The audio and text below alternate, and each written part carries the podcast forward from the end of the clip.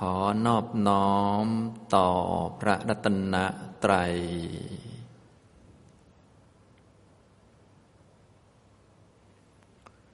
สวัสดีครับท่านผู้เข้าปฏิบัติธรรมทุกท่าน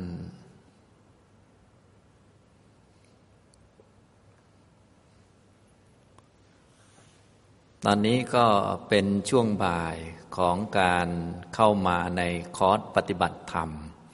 คอร์สนี้ก็เป็นคอร์สสั้น ๆ คอร์สปฏิบัติวิปัสสนากรรมฐานอริยมรรคนะ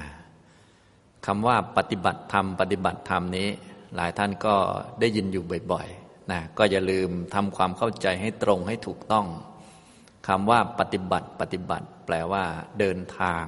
แปลว่าดำเนิน แปลว่าเดินไปนะฉะนั้นการจะเดินไปไหน เราก็ต้องมี วัตถุประสงค์มีเป้าหมายที่ชัดเจนที่ถูกต้องนะเราจึงจะดำเนินได้ถูกต้อง เป้าหมายทางพุทธศาสนา ตามคำสอนของพระพุทธเจ้าก็คือพระนิพพาน ความไม่เกิดขึ้นของทุกข์ความไม่เกิดขึ้นของกิเลส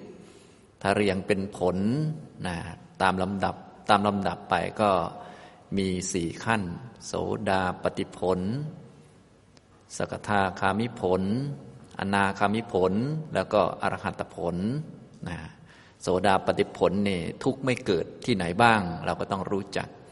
ทุกคือขันห้าเนี่ยไม่เกิดที่อบายภูมิ ปิดอบายได้ไม่ต้องไป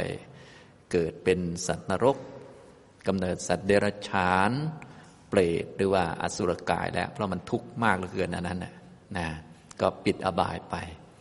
พวกกิเลส สักกายทิฏฐิวิจิกิจฉาสีลปตะปรามาตไม่เกิดเนี่ยเป็นพวกสังโยชน์ถูกละไป พวกทุจริตก็ไม่มีไม่เกิดอย่างนี้เป็นต้น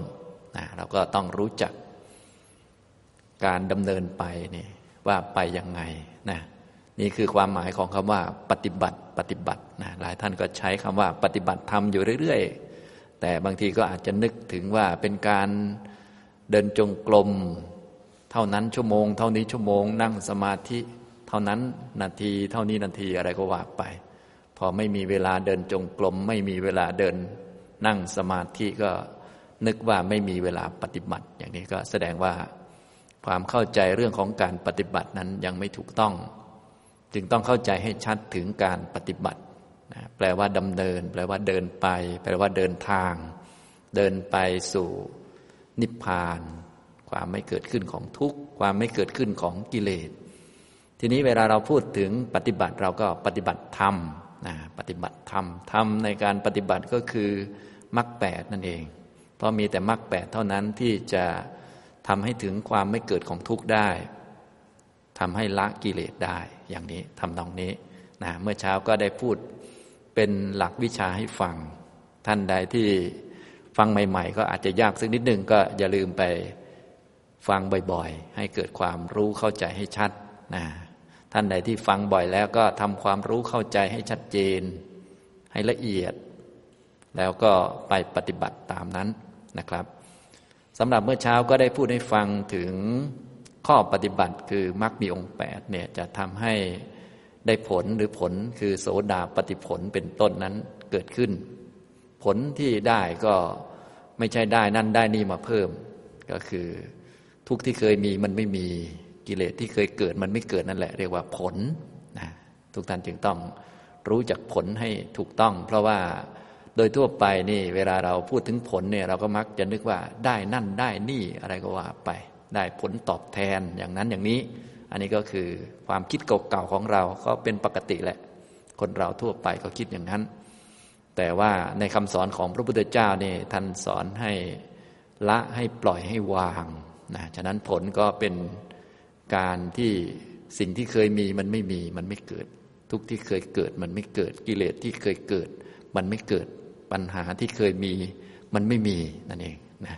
ปัญหาทั้งหลายมันก็มาจากขันห้านะขันห้านี้เป็นต้นตอเป็นต้นเรื่องของปัญหาเรียกว่ามันเป็นตัวทุกข์นะครับ ฉะนั้นการจะเข้าสู่การปฏิบัติการดำเนินในคำสอนของพระพุทธเจ้า ตามหลักอริยมรรคมีองค์แปดก็เลยมีหัวหน้าก็คือสัมมาทิฏฐิความเห็นที่ถูกต้องนะ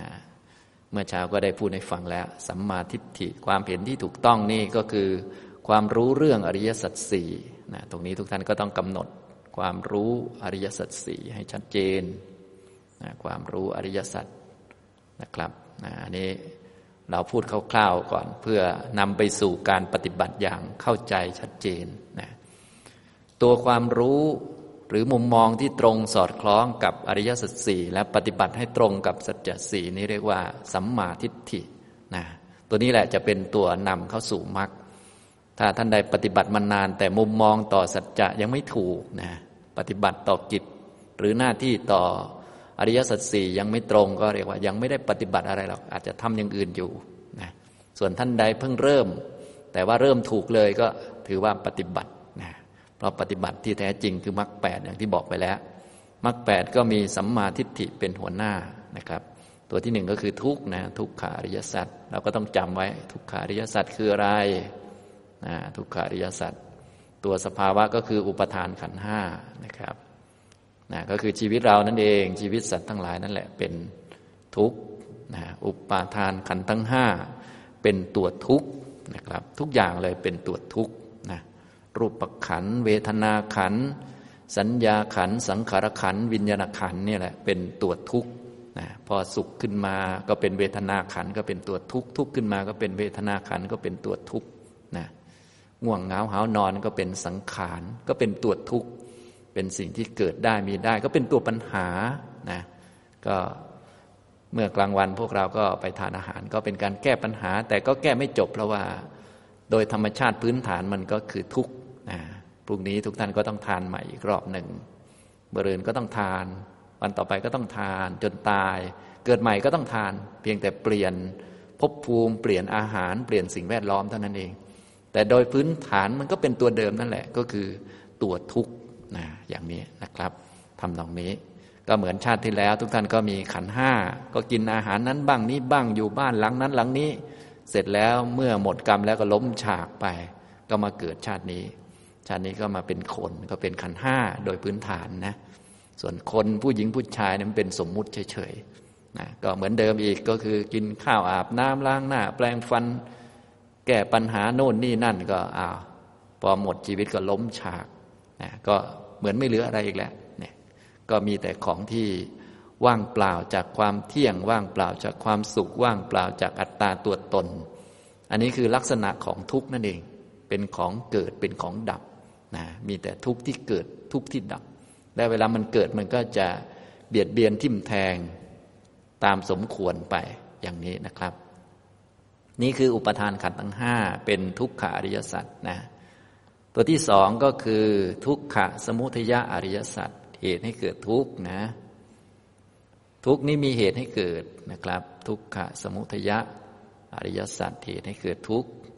เหตุให้เกิดทุกข์โดยสัจจะมีอยู่อย่างเดียวก็คือตัณหานะครับไม่ใช่พระเจ้าพระพรหมหรือว่า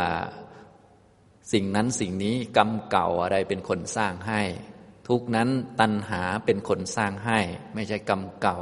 ไม่ใช่บุญเก่า ไม่ใช่อะไร ต่อมีอะไรสร้างให้ ตัวที่สร้างทุกมาให้ก็คือ ตัณหานี่เป็นเชื้อของภพนะ ถึงแม้เราจะทำกรรมชั่วเยอะ แต่ถ้าไม่มีตัณหาก็ไม่ต้องมาเกิด ถึงแม้จะทำบุญเยอะ ถ้าไม่มีตัณหาก็ไม่ต้องมาเกิด แต่ถ้ายังมีตัณหาอยู่มันก็เกิดอยู่เรื่อยแหละ เพราะตัณหานั้นมันเป็นเชื้อของภพนะแต่เวลาเราพูดเราอาจจะบอกว่าโอ้มาเพราะกรรมเก่ากรรมอะไรก็ว่าไปเถอะ อันนี้ก็พูดเล่นๆไปเด็กๆเเขาเล่นกันนะตอนนี้เราเป็นผู้ใหญ่แล้วเป็นแนวปฏิบัติ พื่อพ้นจากทุกข์แล้วต้องรู้เรื่องนี้ต้องข้ามเรื่องพวกนั้นไปนะตัวที่เป็นเหตุให้เกิดทุกข์นี้มีตัวเดียวนะ คือตัณหา ความอยากความคาดหวัง ความติดใจในทุกข์ต่าง ๆ นั่นเองนะเหมือนเราทานอาหารเนี่ยการทานอาหารเป็นเครื่องหมายว่ากายนี้มันเป็นทุกข์ ไม่มีอาหารมันอยู่ไม่ได้ ความเพลิดเพลินในอาหารเนี่ยไม่ใช่ทุกข์นะ เป็นสมุทัย การนอนเนี่ยเป็นเครื่องหมายว่าร่างกายมันเป็นทุกข์มันไม่นอนมันไม่ได้ มันจะตาย มันจะพังเอาก็ต้องมานอน นอนแล้วก็นอนอีก นอนแล้วก็นอนอีก บางคนนอนไม่พอก็ต้องมานอนกลางวันอีกนะอย่างนี้เป็นต้น ก็นอนไปจนตายนั่นแหละ ตายไปแล้วเกิดใหม่ก็ยังนอนอยู่อีกนะก็เป็นเครื่องหมายของทุกข์นะเนี่ยมานั่งก็เป็นเครื่องหมายของทุกข์ถ้าไม่ทุกข์ไม่ต้องนั่ง เดี๋ยวสักหน่อยก็ต้องยืน ต้องเดิน พวกนี้ล้วนเป็นเครื่องหมายของทุกข์นั่นแหละนะอย่างนี้ก็ทุกข์ก็มาจากตัณหาอย่างนี้นะครับ ให้ทุกท่านได้รู้จัก ส่วนความเพลินในการนอน ความติดใจในการนอน อันนี้ไม่ใช่ทุกข์ซะแล้วเป็นเหตุให้เกิดทุกข์นะอันนี้จึงต้องแยกแยะนะเราทานอาหาร เอ๊ะดิฉันทานอาหารก็ไม่เห็นทุกข์อะไรนี่ นี่แสดงว่าเราไม่มีตาดู ก็การทานอาหารนั่นแหละเป็นทุกข์ เป็นเรื่องของขันห้าเป็นเครื่องหมายว่าขันห้ามันเป็นทุกข์นิพพานเขาไม่มีกินข้าวนะอย่างนี้ที่มีกินข้าวอยู่นี้คือ ขันห้าที่มีเกิดมีตายมีไปมีมาอยู่คือขันห้าเป็นเครื่องหมายของทุกข์นั่นเอง เป็นเครื่องหมายของว่า เดี๋ยวสักหน่อยเราจะตายสักหน่อยเราจะเจ็บป่วยเนี่ยที่เรากินข้าวอยู่เนี่ยเป็นเครื่องหมายว่าเดี๋ยวสักหน่อยเราจะตายสักหน่อยเราจะพลัดพรากสักหน่อยเราจะเจ็บป่วยนะมันมาเป็นแพ็กเกจเนะ คือมาเกิดก็ต้องมีแก่มาด้วย มีตายมาด้วย มีกินข้าว มีเข้าห้องน้ำอาบน้ำล้างหน้า แปลงฟันมีเดินยืนนั่งนอน คือมาเป็นแพ็กเกจนะสุขทุกข์อทุกขมสุขมาทั้งหมดแหละ ดีชั่วมาหมดเลยเนี่ยเป็นเครื่องหมาย ว่ายังมีการเวียนว่ายแต่เกิดอยู่แถวๆนี้แหละ อย่างนี้นะส่วนความติดใจในอาหารเนี่ยเป็นตัณหาเนี่ยอย่างนี้จึงต้องฝึกให้เห็น เพราะสิ่งเหล่านี้มีอยู่กับพวกเราทุกคนนั่นแหละ เป็นสัจจะนะ อุปทานขันธ์ทั้งห้าเป็นทุกข์ ตัณหาเป็นเหตุให้เกิดทุกข์นะครับ ต่อไปก็ต้องรู้ตัวที่สามละเอียดขึ้นไปอีก ก็มีอยู่เหมือนกันก็คือ ทุกขนิโรธาอริยสัจนะทุกขานิโรธาอริยสัจความไม่เกิดของทุกข์ความไม่มีทุกข์นี่ก็คือนิพพานไม่เกิดขันห้าไม่มีขันห้าไม่มีกิเลสเลยนะ ก็ต้องทำให้รู้จักภาวะที่ไม่เกิดของทุกข์นะพอเป็นโสดาบันเนี่ยก็จะได้เห็นนิพพานจะรู้จักว่า เออไม่เกิดในอบายมันเป็นยังไง ตอนนี้พวกเรายังไม่รู้จักนะก็ต้องฟังก่อน แล้วก็ศรัทธาเชื่อมั่นว่าเป็นอย่างนั้นจริง ๆ มีจริง ๆ นิพพานมีจริง ๆ แม้เราไม่เคยเห็นก็มีจริงๆนะอย่างนี้ทำนองนี้ เรายังมีกิเลสอยู่ แต่ภาวะที่กิเลสไม่เกิดนี่ก็มีจริง ๆ นะนะอย่างนี้เป็นต้น ก็คนอื่นเขาทาได้ก็มีเยอะแยะ ก็ถึงนิพพานก็มีเยอะแยะ ตั้งแต่พระพุทธเจ้ารองลงมาจนพระอริยะทั้งหลายนะบางท่านก็เคยเห็นครูบาอาจารย์ที่ท่านทำได้ก็มี ส่วนพวกเราทำไม่ได้ก็มีศรัทธาก็ตอนนี้ก็กำลังมาทำอยู่เนี่ยทำให้แจ้งนิพพาน ก็เป็นของมีจริงทั้งนั้นเลยนี่อุปทานขันห้าก็คือชีวิตเรานั่งนั่งอยู่ ตัณหาก็มีทุกคนนะนิพพานก็มีอยู่มีตลอดเลยนะครับ นะแล้วก็ข้อที่สี่นี่เราต้องมาปฏิบัติเอา ที่ไม่มีสำหรับพวกเราก็คือข้อที่สี่นี่แหละก็คือลุขะนิโรธะคามินีปฏิปทานะครับ อริยสัจนะข้อนี้คือมรรคแปดนะครับมรรคแปดมาผสมรวมกันในขณะเดียวเลย เกิดสี่ครั้งเป็นโสดาปฏิมักสกทาคามิมักอนาคามิมักและก็อรหัตตมักอย่างที่บอกไปแล้ว นะครับ นี่คือความรู้เกี่ยวกับอริยสัจสี่ที่เราต้องมีเป็นพื้นฐานนะถ้ามีเป็นพื้นฐานและตั้งมุมมองให้ถูกต้องอย่างนี้ และปฏิบัติให้ตรงตามนี้ก็จะเป็นลักษณะของผู้มีสัมมาทิฏฐิเดินอยู่ในมรรคส่วนจะปฏิบัติได้สมบูรณ์ ครบถ้วนเมื่อไหร่ก็ค่อยว่ากัน แต่ว่าต้องมีหลักตรงนี้ไว้นะต้องรู้จักอุปทานขันห้าเป็นทุกข์ มีเหตุให้เกิดคือตัณหานะ มีความไม่เกิดของทุกข์คือนิพพาน มีข้อปฏิบัติก็คือมรรคมีองค์แปดอย่างนี้นะครับแล้วเราก็มาทำกิจต่อสัจจะให้ถูกต้องให้ตรงตามที่พระพุทธเจ้าสอนไว้นะก็คือกิจต่อสัจจะแต่ละข้อนะกิจต่อสัจจะค่อยๆมาทำนะตอนแรกยังทำไม่ได้อย่างน้อยก็รู้ไว้ก่อน พอรู้ไว้แล้วค่อยๆทำตอนแรกทำก็คงจะยากนิดหนึ่งเนื่องจากต้องเปลี่ยนนิสัยใหม่หมดเลยนะเราะแต่เดิมพวกเราคงจะไม่อยากจะทุกข์อยากจะไม่ทุกข์ซะมากกว่าหนีทุกข์ซะมากกว่า ก็ปฏิบัติผิดนะถ้าหนีทุกข์ไปจนตายชาติหน้าใหม่ก็ต้องหนีใหม่ก็เหมือนพวกเราหนีมาแล้วนานจนถึงทุกวันนี้ทุกวันนี้ก็ยังมาหนีทุกข์อยู่เลยนะขนาดมาปฏิบัติธรรมก็จริง ๆ ที่เข้ามาก็เหมือนจะมาหนีทุกข์นั่นแหละไม่อยากจะทุกข์นะที่บ้านมัน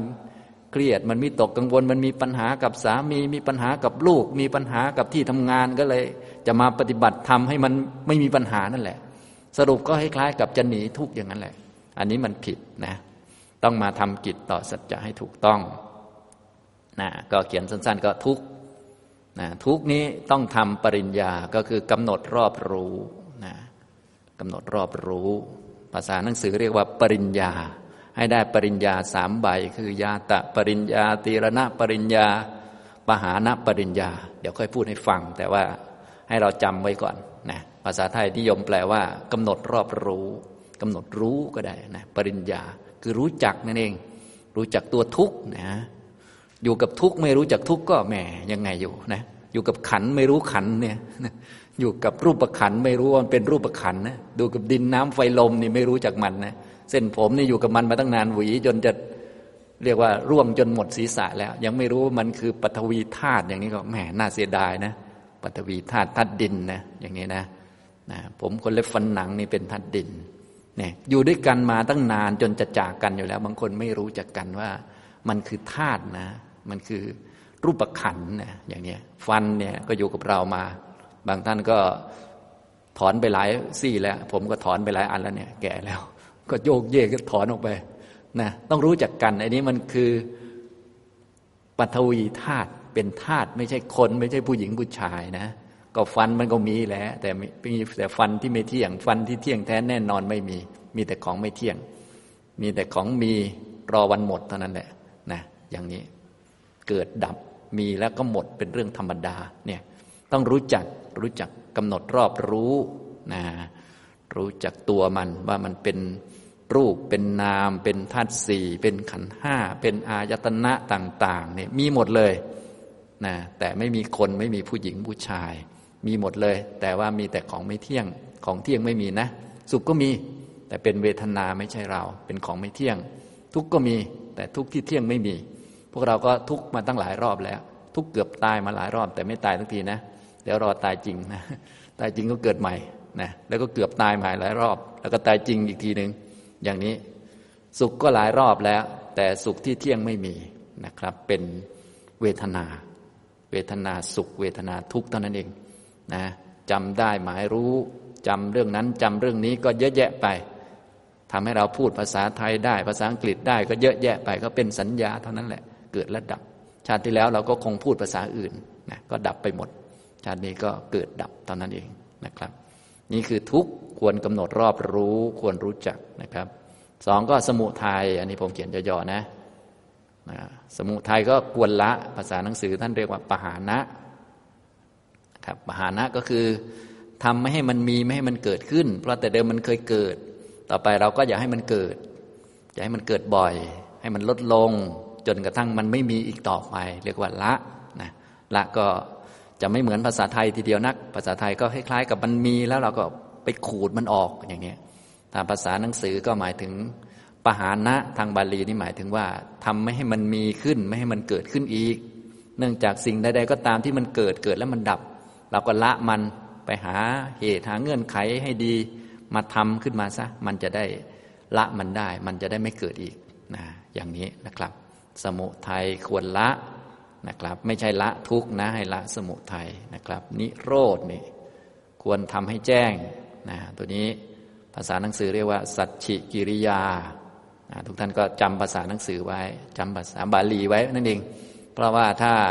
เราจำเป็นภาษาไทยบางทีเดี๋ยวอาจารย์นั้นท่านพูดคำนี้ อีกอาจารย์หนึ่งท่านพูดอีกคำหนึ่งเดี๋ยวงงนะถ้าจำเป็นบาลีไว้ก่อนก็เดี๋ยวเราไปศึกษาต่อจะแปลเป็นภาษาไทยอย่างไรก็ตามสบายนะก็เป็นที่เข้าใจกันใน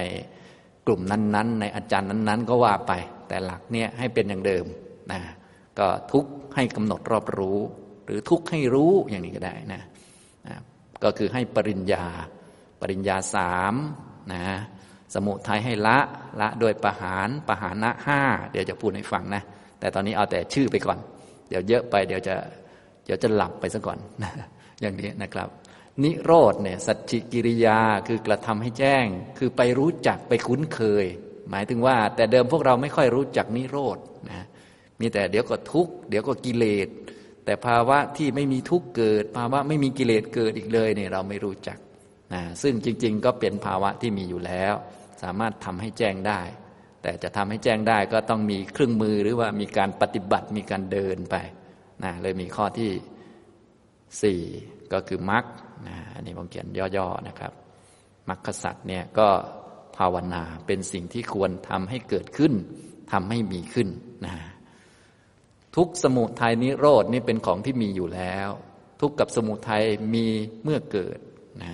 เกิดแล้วก็ดับ แต่มันเกิดอยู่เรื่อย เกิดแล้วดับเกิดแล้วดับอยู่เรื่อยๆนะครับ ทุกนี้มันเกิดตามเงื่อนไขตามเหตุตามปัจจัย เหตุเงื่อนไข พร้อมก็เกิดขึ้น ฉะนั้นทุกเนี่ยที่ไม่ควรเกิดไม่มีนะ ทุกนี่มันเกิด เพราะมันมีเงื่อนไข แสดงว่าอะไรก็ตามที่เกิด แสดงว่าเงื่อนไขมันสมบูรณ์แล้ว ถ้าพูดภาษายุคใหม่ก็สมควรแล้วจึงเกิด ของที่ไม่สมควรเกิดมันจะไม่เกิดนั่นแหละ ถ้าว่าภาษาธรรมะ เหมือนทุกท่านนั่งฟังธรรมแล้วไม่รู้เรื่องก็สมควรแล้วที่จะไม่รู้เรื่อง เพราะว่าไม่ค่อยได้ฟัง ถ้าต้องการรู้เรื่องก็ต้องฟังบ่อยๆ ต้องตั้งใจกว่านี้ หรือให้เวลาเยอะกว่านี้ ท่องเยอะกว่านี้ หรือบำเพ็ญบารมีมาเยอะกว่านี้หน่อยอะไรก็ว่าไปนะเดินจงกรมแล้วง่วงนอนก็แสดงว่าสมควรแล้ว ทำไมล่ะ ก็ที่บ้านไม่เคยเดินสักทีนึงมาคอร์สสามวันก็จ้องจะให้มันบรรลุเลย อย่างนี้มันก็เกินไปแล้วแบบนี้นะ อันนี้ก็สมควรแล้วที่จะไม่บรรลุ สมควรแล้วที่จะงงอะไรประมาณนั้นนะอันนี้คือลักษณะของทุกข์มันเกิดตามเงื่อนไขนะสมุทัยตัณหาเนี่ยพอมีทุกข์มันก็อยากจะหายทุกข์มันก็อยากจะไม่ให้ทุกข์เกิด มันก็เป็นเรื่องธรรมดา ฉะนั้นเวลามีทุกข์ท่านจะต้องอยากหายทุกข์ด้วย มันเป็นเรื่องปกติ เพียงแต่ว่าแต่เดิมเราแยกไม่ออก ว่าทุกข์มันเป็นอันหนึ่งอยากจะหายทุกข์เป็นอีกอันหนึ่งทุกข์มันเกิดเพราะเงื่อนไข อยากจะหายทุกข์มันเป็นตัณหาเท่านั้นเองนะเหมือนเราโดนด่าเนี่ยเราก็ไม่อยากจะโดนมันก็ปกติแหละนะเราก็อยากจะให้มันหมดหมดเรื่องนี้ไป อยากจะให้จบเรื่องไป ฉะนั้นโดนด่าก็เป็นทุกข์เป็นเรื่องธรรมดา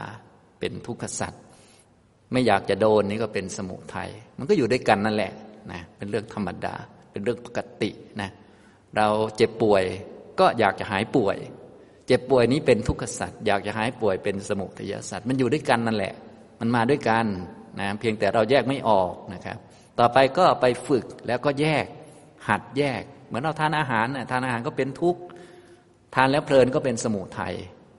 นอนก็เป็นทุกขสัตว์ก็เป็นกายเป็นจิตเรานี่แหละนอน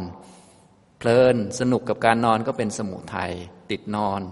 ก็เป็นสมุทัยเท่านั้นเองนะพูดคุยกันก็เป็นทุกขสัตว์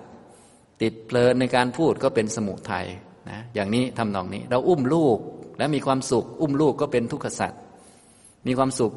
และติดก็เป็นสมุทัยก็เท่านั้นแหละมันอยู่ด้วยกัน เพียงแต่แต่เดิมเราแยกไม่ออก เรานึกว่ามันเป็นเราเป็นของเรามันนั่นนี่อะไรไปเลยนะอย่างนี้ ฉะนั้นเราก็เลยต้องค่อย ๆ เรียนรู้ศึกษา ค่อย ๆ อดทน นะทุกเนี่ยถ้าเราดูนานๆ เราก็จะเห็นอดทน เช่นว่า เอออาจารย์บอกว่า อุ้ม หมาน้อย อุ้มแมวนี่มันทุกข์ยังไงนะเราอุ้มแมวเราก็มองหน้าแมวมันก็ยิ้มมีความสุขอยู่ ลองอุ้มทั้งวันดูมันจะเป็นยังไงนะอุ้มทั้งวันแมวขี้ใส่มืออีก โอ้โห อย่างเคลี้ยงทิ้งเลยเนี่ยก็เริ่มรู้จักแล้วอย่างนี้นะครับ ฉะนั้นทุกท่านก็อย่าลืมรู้จักสัจจะทั้งสี่นะ ความรู้จักนี้ก็เป็นสัมมาทิฏฐินะแล้วก็ทำกิจต่อสัจจะทั้งสี่ให้ถูกต้อง อันนี้ก็คือการปฏิบัตินั่นเองการดำเนินเราดำเนินไปตามนี้ ถ้าดำเนินไปตามนี้อยู่ก็เรียกว่าปฏิบัติธรรมแล้วถ้าไม่ได้ดำเนินตามนี้ก็อาจจะเรียกว่าทำสมาธิรักษาศีลหรือทำบุญอะไรก็ว่าไป แต่ว่าไม่ได้เป็นการเจริญมรรคนะไม่ได้เป็นการปฏิบัติเพื่อพ้นจากทุกข์จริง ๆนะครับ การปฏิบัติเพื่อพ้นจากทุกข์จริง ๆ นี้จะต้องเริ่มต้นที่สัมมาทิฏฐิมีความรู้ในเรื่องอริยสัจสี่ตามนี้นะครับ อันนี้พูดย่อๆให้ฟังก่อน แล้วก็ปฏิบัติให้ตรงตามกิจต่อสัจจะที่พระพุทธเจ้าสอนไว้ ก็คือทุกข์ให้กำหนดรอบรู้นะสมุทัยให้ละนิโรธะกระทำให้แจ้งและมรรคควรทำให้เกิดอย่างนี้นะครับ เมื่อทุกท่านเข้าใจหลักดังนี้แล้ว ต่อไปเราก็จะได้มาฝึกปฏิบัติกัน ฉะนั้นคำว่าปฏิบัติปฏิบัตินี้ พูดโดยองค์รวมคำว่าปฏิบัติธรรมก็คือเดินตามมรรคแปดนะเพราะปฏิบัติคือดำเนินคือเดินไปธรรมคือมรรคแปดเดินตามมรรคแปดนะมีสัมมาทิฏฐิเป็นตัวนำพาเดินนะเดินไปเรื่อยๆ ถึงจุดหนึ่งก็เป็นโสดาปฏิมรรคได้โสดาปฏิผล ถึงอีกจุดหนึ่งก็เป็น สกทาคามิมรรคสกทาคามิผล ถึงจุดหนึ่งก็อนาคามิมรรคอนาคามิผล ถึงจุดหนึ่งก็อรหัตมรรคอรหัตผลนะสิ่งที่มันยากก็เลยเป็นอันแรกนั่นแหละ เพราะว่าเราไม่เคยรู้จักมรรคเลยว่าเป็นยังไง ไม่เคยมีนิพพานเป็นอารมณ์ ไม่เคยรู้ในสัจจะสี่นะมันก็เลยยากนะพอคนเคยแล้วทำอันเดิมมันก็มันก็สบายเลยนะฉะนั้นทุกท่านก็เลย ต้องฟังดีๆ ในตอนที่ปฏิบัติเพื่อเป็นพระโสดาบันเนี่ยต้องฟังดีๆ แล้วก็ต้องค่อยๆหัด ค่อย ๆ ฝึกนะอย่างนี้แล้วก็อย่างที่บอกนะ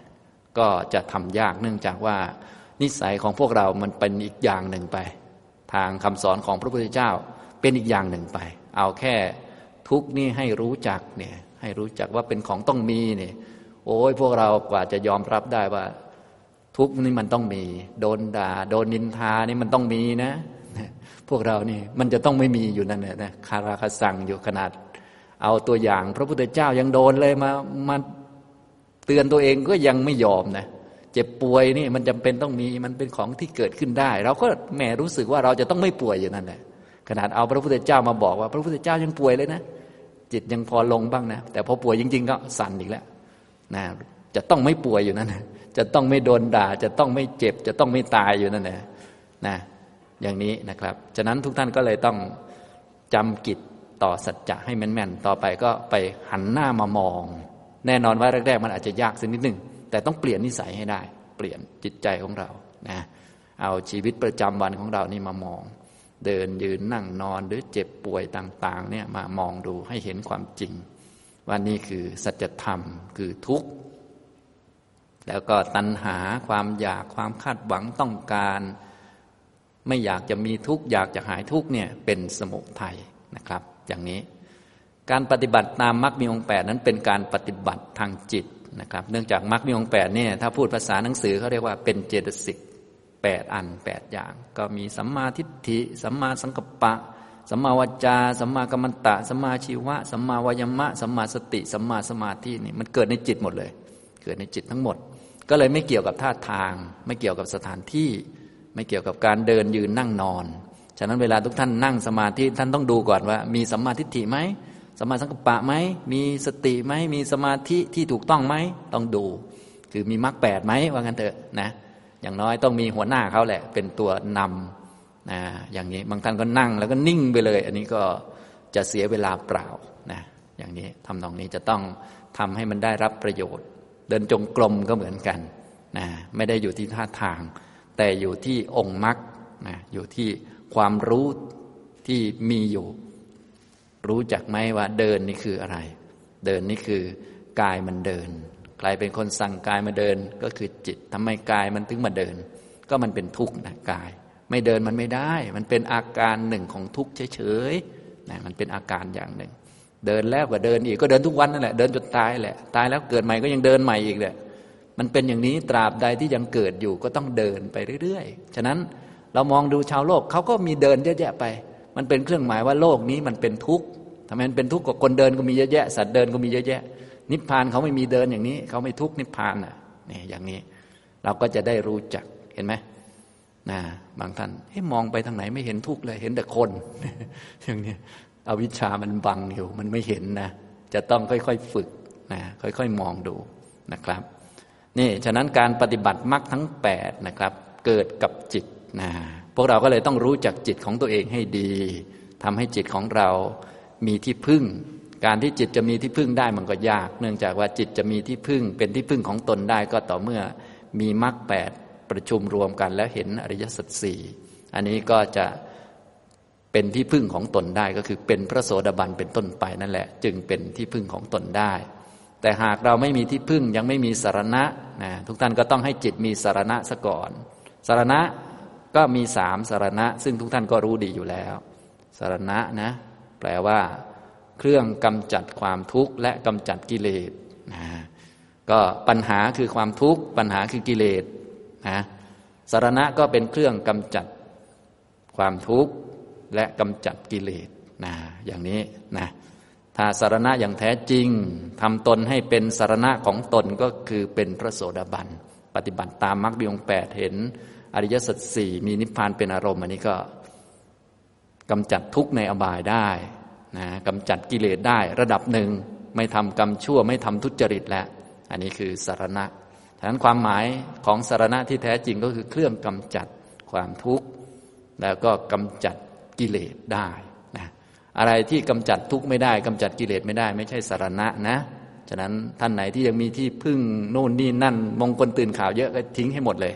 นะเพราะว่าตัวนั้นเป็นตัวดึงขาเราไว้ทำให้เราปฏิบัติมรรคแปดไม่ขึ้นนะหรือปฏิบัติแล้วมันช้า ท่านไหนที่ของขลังศักดิ์สิทธิ์เยอะนะเหรียญนั่นนี่อะไรเยอะเหลือเกินนะไปทิ้งให้หมดคำว่าทิ้งให้หมดไม่ใช่เอาไปโยนทิ้งนะบางท่านพอจะทิ้งก็กลัวบาปอีก เอาไปทิ้งตรงไหนนะคำว่าทิ้งก็ทิ้งออกไปจากใจของเรานั่นแหละนะอาจจะวางไว้ที่บ้านเหมือนเดิมก็ได้อะไรก็ได้นะแต่ว่าใจของเราอย่าเป็นนึกว่าสิ่งนั้นจะเป็นเครื่องกำจัดความทุกข์ หรือกำจัดภัยอันตรายกำจัดกิเลสได้ สิ่งที่กำจัดความทุกข์และกิเลสออกไปจากใจเราได้นะก็คือการปฏิบัติตามมรรคมีองค์แปด เห็นอริยสัจสี่มีนิพพานเป็นอารมณ์ อันนี้ก็จะถึงสารณะที่แท้จริงโดยสภาวะเลย เรียกว่าโลกุตระเลย แต่ทีนี้ถ้าเรายังไม่ถึงโลกุตระนะทุกท่านก็ต้องมาถึงพระพุทธเจ้าพระธรรมพระสงฆ์เป็นสารณะนะก็คุณพระพุทธเจ้านะ ทุกท่านคงรู้ดีอยู่แล้วตัวนี้นะ อันนี้มาพูดซ้ำอีกทีหนึ่งนะครับ คุณพระธรรมนะครับ เอาคุณเลยนะ คุณพระพุทธเจ้าเก้าบทนะครับ คุณพระธรรมหกบท คุณพระสงฆ์เนี่ยเก้าบทตามนั้นเลยนะสิ่งอื่นไม่มีสารณะอื่นนอกจากนี้ไม่มี จะต้องทำให้คุณของพระพุทธเจ้า คุณพระธรรมพระสงฆ์อยู่ในใจให้ได้ เราจะได้ไม่ตกอบายเป็นอย่างน้อยและไม่กล้าทำชั่ว นั่นเองต้องทำให้ได้นะถ้ามีคุณพระพุทธเจ้าพระธรรมพระสงฆ์อยู่ในใจนี้ไม่มีใครตกอบาย และไม่มีใครกล้าทำชั่ว ยกเว้นแต่ไม่มีนะต้องระวังตรงนี้นะฉะนั้นตั้งแต่ประโสดาบันไปเนี่ยเขาจะมีคุณพระพุทธธรรมพระสงฆ์อยู่ในใจเลยเขาจะเลยไม่มีทางทำชั่วได้อีก ไม่มีทางตกอบายได้อีก พวกเราปุถุชนก็พอทำได้อยู่ แต่ต้องฝึกบ่อยๆนะทุกท่านก็อย่าลืมไปฝึก ครูบาอาจารย์ท่านเน้นนักเน้นหนาใครจะตายจะอะไรต่าง ๆเขาก็ให้อาพุทโธไว้อะไรไว้ แต่ไม่รู้มันจะทันไหมนะฉะนั้นทุกท่านก็อย่าลืมไปฝึกไว้นะครับ อันนี้คือสารณะนะเป็น สภาวะที่ช่วยกำจัดความทุกข์และกิเลสต่างๆ ในใจของเราออกไปได้นะก็อย่าลืมไปฝึกกันบ่อยๆ นึกถึงคุณบ่อยๆ ให้คุณพระพุทธเจ้าพระธรรมพระสงฆ์อยู่ในใจ สวดบ่อยๆ ก็ได้นะแต่ว่าสวดแล้วต้องน้อมจิตตามไปด้วย ให้รู้สึกว่า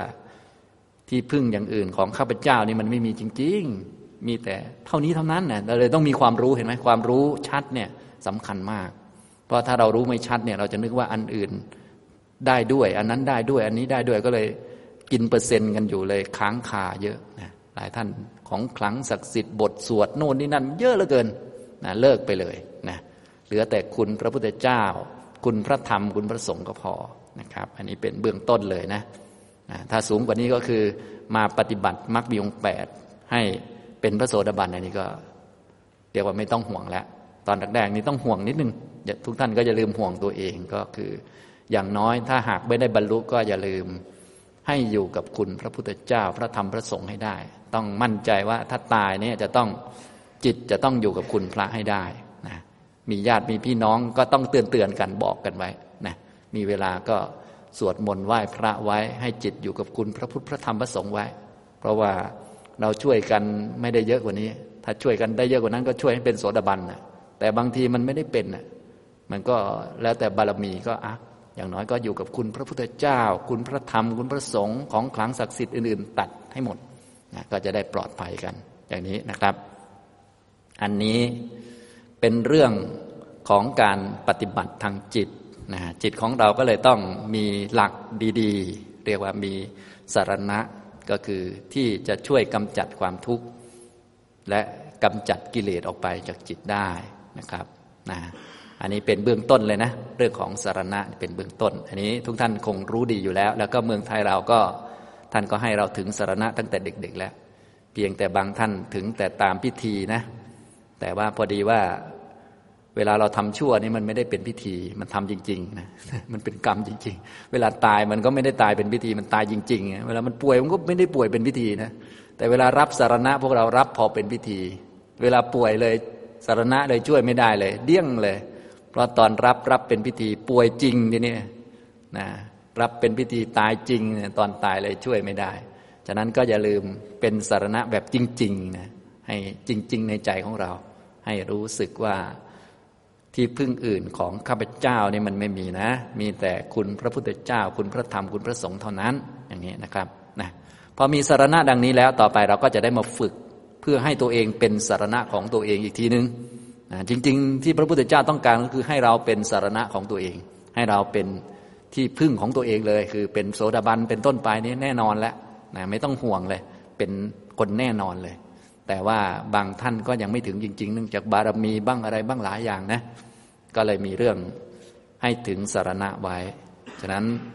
คนที่ได้รับประโยชน์น้อยที่สุดจากศาสนาหรือคำสอนของพระพุทธเจ้า ในธรรมวินัยที่ประกาศเอาไว้ดีแล้วนี่ก็คือ คนที่รักในพระพุทธเจ้า มีศรัทธามีความรักในพระพุทธเจ้า รู้จักสารณะที่แท้จริง คนเหล่านี้ทั้งหมดเขาจะไปสุคติโลกสวรรค์เป็นอย่างน้อยนะอย่างนี้ทุกท่านก็ต้องเป็นหนึ่งในนั้นด้วยนะ อันนี้น้อยที่สุดนะครับ ถ้าได้เยอะกว่านั้นก็เป็นโสดาบันสกทาคามี อนาคามีอรหันต์ไปนะอย่างนี้นะครับ เอาละต่อไปหลังจากรู้เรื่องสารณะแล้วต่อไปทุกท่านก็ต้องมาฝึกจิตของตนเองให้พร้อม หรือว่ามีความตั้งมั่นทางจิต เพียงพอที่จะประกอบมรรคมีองค์แปดได้ หลังจากที่รู้หลักการและหลักการปฏิบัติคือมรรคแปดปฏิบัติทางจิต จิตจะต้องมีที่พึ่งสารณะ หรือว่ามีหลักมีพื้น มีฐานในการอิงอาศัย คือจะต้องมีพระพุทธธรรมพระสงฆ์เป็นสารณะมีศรัทธา นอกจากนี้แล้วจะไม่มีทางบรรลุเลยนะฉะนั้นจะต้องเริ่มที่ตรงนี้คือเริ่มต้นที่มี คุณพระพุทธเจ้าพระธรรมพระสงฆ์เป็นสารณะเป็นจุดตั้งต้นนะครับ พอมีแล้วก็เหมือนเรามีที่พึ่งพาอาศัยแล้วเราอาศัยท่านนะก็จะได้มาฟังเป็นปรโตโคสะ แล้วก็มาปฏิบัติของเราต่อไปนะอย่างนี้ทำตรงนี้นะครับ อันนี้ฉะนั้นทุกท่านก็อย่าลืมว่าเรานั้นไม่มีที่พึ่งอื่นเลยนะนะกิเลสก็ยังมีทุกคน ผู้ที่จะเอากิเลสออกจากใจเราได้ ก็มีแต่ คุณพระพุทธเจ้าพระธรรมพระสงฆ์บางท่านก็ยังทำทุจริตอยู่เลย ยังพูด หยาบคายกับพ่อกับแม่อยู่เลย ผู้ที่จะเอาอันนี้ออกได้มีแต่คุณพระพุทธพระธรรมพระสงฆ์นะจะต้องให้ท่านอยู่ในใจเราให้ได้นะถ้าคุณพระพุทธธรรมพระสงฆ์อยู่ในใจเราแล้ว เราจะไม่กล้าพูดคำหยาบเพราะว่าเหมือนกับท่านอยู่กับหน้าเรานะไม่มีใครกล้าทำชั่วต่อหน้าพระพุทธเจ้านะอย่างนี้ แต่พอท่านไม่อยู่ท่าน เสด็จไปซะแล้วนี่จริง ๆ ท่านไม่ได้เสด็จไอเราเนี่ไม่ยอมนึกไงนะจิตของเรามันไม่คุ้นเคย ต้องหัดนึกบ่อย ๆ จนไม่กล้าทำชั่วนั่นแหละ พอไม่กล้าทำชั่วก็ไม่ตกอบายแล้ว เพราะว่าอบายมันเกิดจากการกระทำชั่วนั่นเองอย่างนี้นะครับ อันนี้สารณะนะ ต่อมาเราก็จะต้องมาฝึกจิตของเราให้มีความพร้อม ให้มีความตั้งมั่น ให้มีหลักอันมั่นคง เพราะต่อไปนี่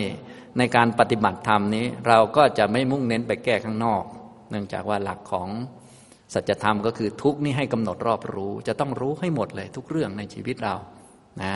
จะต้องยอมรับให้ได้ทุกเรื่อง เราก็เลยต้องมีหลัก เพราะแต่เดิมพวกเราเล่นหนี เราเล่นไปแก้นั่น ไปแก้นี่ อยากนั่นนี่ เยอะแยะ และอยากนั่นนี่แต่ต้องละมัน ทุกจะต้องกำหนดรอบรู้ เราก็เลยต้องมีหลักของตัวเองให้ดี พอมีหลักแล้วจิตจะต้องมีความมั่นคงมีกำลัง พอสมควรจึงจะสามารถเรียนรู้ทุกได้นะจิตจะต้องไม่ฟุ้งซ่านไม่กระจัดกระจาย พระพุทธเจ้าก็ทรงสอนกรรมฐานพื้นฐาน หรือมูลกรรมฐานเอาไว้ เป็นหลักอันมั่นคงของจิตก็คือ กรรมฐานกายคตาสตินะกายคตาสตินี้เป็นหลักอันมั่นคงของจิต อันนี้ก็ เพื่อพุทธบริษัทจะได้เข้าสู่การฝึกตัวเอง เพื่อจะเห็นสัจธรรมต่อไป อย่างน้อยยังไม่เห็นยังยอมรับไม่ได้ ก็ยังมีหลักยืนเป็นของตัวเอง ถ้ายืนด้วยตัวเองไม่ได้ ยืนกับพระไว้ แต่ยืนกับพระมันก็เรียกว่ายังไม่เป็นของตัวเองอยู่ดี ก็ต้องมาฝึกตัวเองให้ยืนได้ด้วยตัวเองนะเดินตามมรรคแปดไป จนทำให้แจ้งนิพพานต่อไปนะก็มีหลักอันมั่นคงของจิตไว้ก็คือ กายคตาสติ อันนี้เป็นมูลกรรมฐานนะภาษาหนังสือเขาเรียกว่า มูลกรรมฐาน กรรมฐานพื้นฐานนะมูลกรรมฐาน กรรมฐานพื้นฐานนะสำหรับอย่างสุภาพบุรุษเนี่ยท่านไหนที่เคยบวชอย่างนี้นะอุปชาท่านก็จะให้มูลกรรมฐานอันนี้เป็นเบื้องต้นไว้ทำอะไรไม่เป็นให้ทำอันนี้ไว้ก่อนนะเขาก็จะให้ห้าอันกรรมฐานห้ามี สาโลมานาขาตันตาตะโจตะโจตันตานาขาโลมาเกสาให้ท่องวนกลับไปกลับมา แล้วก็จะบอกวิธีพิจารณาแล้วแต่อาจารย์ท่านจะบอกวิธีนะเป็นสมาธิบ้าง เป็นวิปัสสนาบ้าง เป็นระดับอริยสัจบ้างก็แล้ว แต่ลำดับของผู้รับหรืออุปชาท่านจะสอน แต่เบื้องต้นก็จะเป็นกรรมฐานนี้เป็นหลักนะใช้กรรมฐานนี้มาตั้งแต่ยุคพุทธกาลแล้ว บางท่านนี่สมัยพุทธกาลนี่เขาจะให้กรรมฐานก่อนที่จะ โกนศีรษะนะก็ให้ก่อนเลย พอให้ไปปุ๊บก็อะไปท่องเลย นึก ผมคนเล็บฟันหนัง ในพุทธกาลก็เลยมีเรื่องราวมากมายที่บางท่านก็ได้บรรลุธรรม เป็นพระอรหันต์เป็นต้น ตั้งแต่ก่อนบวชหรือว่าตอนบวชพอดีนะปลงผมไปด้วยนะได้รับกรรมฐานจากอุปชาแล้ว ตอนปลงผมว่าปลงผมเสร็จก็บรรลุเลย อย่างนี้ก็มีมีหลายเรื่องที่แล้ว อย่างเช่น เรื่องพระศรีวลีเป็นต้นอย่างนี้นะท่านใดชอบพระศรีวลีก็ลองไปอ่านดูนะก็ปลงผมเสร็จก็บรรลุอรหันต์เลยนะก็รับกรรมฐานกายคตาสติ ท่องผมขนเล็บฟันหนังเนื้อเอ็นกระดูกนี่แหละนะก็คือดูตัวเองเป็นหลักดูร่างกายของตัวเอง กรรมฐานนี้ก็เลยเป็นหลักอันมั่นคงของจิต ก็เนื่องจากว่าจิตของพวกเรานี้มันกระจายอยู่ มันไม่เป็นสมาธิ เนื่องจากมันไปตามรูปเสียงกลิ่นรสสัมผัสตามอารมณ์ข้างนอกนะอารมณ์ต่างๆ มันผ่านมาทางอายตนะ แล้วก็ถ้าจิตเราไม่มั่นคงไม่อยู่กับตัวเองนี่มันก็จะกระจายไปตามรูปบ้างตามเสียง ตามกลิ่นตามรสมันก็ทำให้จิตฟุ้งซ่านนะกายคตาสติก็แค่กลับมารู้อยู่ที่กายของตัวเอง ส่วนไหนก็ได้ รู้อยู่ที่กายของเราไว้ เอาความรู้กลับมาที่กาย เอาจิตกลับมาที่กายไว้ ให้มั่นคงไว้ จะมองเห็นอะไรก็รู้กายตัวเองไว้ จะได้ยินอะไรก็ดูกายตัวเองไว้ จะโมโหจะโกรธโลภหลงอะไรอย่างไรมีกิเลสอะไรก็ดูกายตัวเองไว้นะก็จะเป็นหลักอันมั่นคงไว้นะกรรมฐานนี้ก็เลยเป็นมูลกรรมฐานนะจะใช้ส่วนไหนของกายก็ได้ ให้มีสติรู้อยู่ในกายนะกายก็เลยเป็นฐานใหญ่ด้วย แล้วก็มีที่ให้รู้เยอะแยะด้วย ก็เลยเป็นกรรมฐานที่ง่ายมากเลยนะท่านจะใช้ส่วนไหนก็ได้ ท่านที่ชอบละเอียดละเอียดหน่อย เป็นคนเก่งมาก ๆ หน่อย สติสัมปชัญญะดีมากก็เอาส่วนลมหายใจนี่มาดูก็ได้ ลมหายใจก็เป็นส่วนหนึ่งของกาย แต่เหมาะสำหรับท่านที่สติสัมปชัญญะดี นั่งได้นาน นั่งแล้วไม่หลับปัญญาดีนะอย่างนี้นะหรือเอาอาการของกาย เช่นกายเดินกายยืนกายนั่งกายนอนกายทำนั่นทำนี่นะ อย่างนี้หรือง่าย ๆ ก็เอา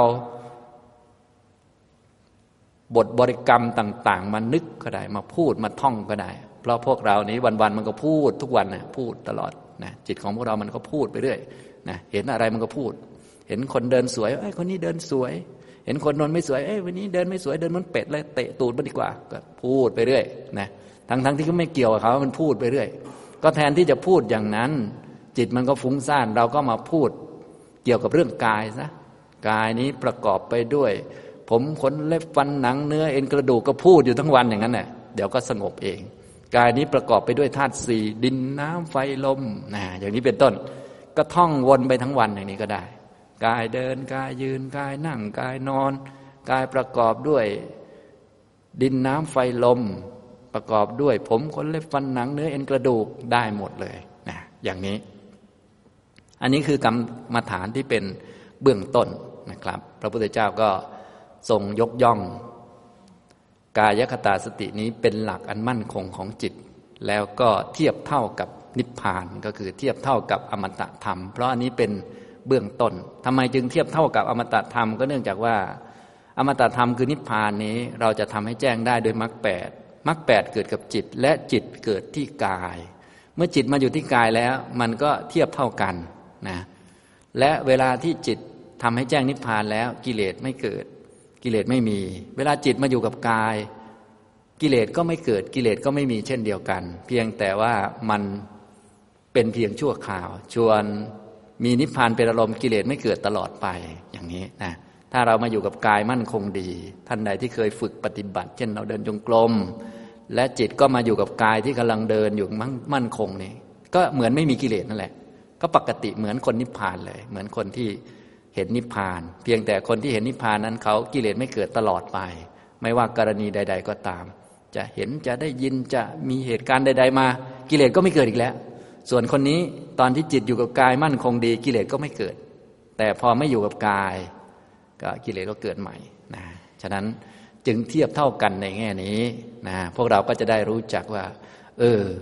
เวลามีนิพพานเป็นอารมณ์แล้วมันดียังไงนะ มันปลอดโปร่งสบายยังไง จะได้รู้จักผ่านการเอาจิตมาไว้กับกาย ไม่คิดมากนั่นเอง เพราะกิเลสทั้งหลายมันมากับความคิดมาจากความปรุงแต่ง ที่มันคิดมากปรุงแต่ง เพราะว่าจิตนี้มันมีหลายอารมณ์ วิธีการก็คือให้มันมาอยู่กับกายซะให้มันมามีอารมณ์เดียว มาอยู่กับลมหายใจเข้าออก อันนี้สำหรับท่านที่สติสัมปชัญญะดีหน่อย ก็ค่อย ๆ ฝึกไป มาอยู่กับกายเดินกายยืนกายนั่งกายนอน กายที่ประกอบไปด้วยผมขนเล็บฟันหนัง มาพิจารณาธาตุสี่ในกาย พิจารณาความเป็นจริงของกายวนอยู่อย่างนี้นะฮะเมื่อมีสติสัมปชัญญะดีพอสมควรกิเลสก็ไม่เกิดระยะหนึ่งอย่างนี้ก็จะรู้จัก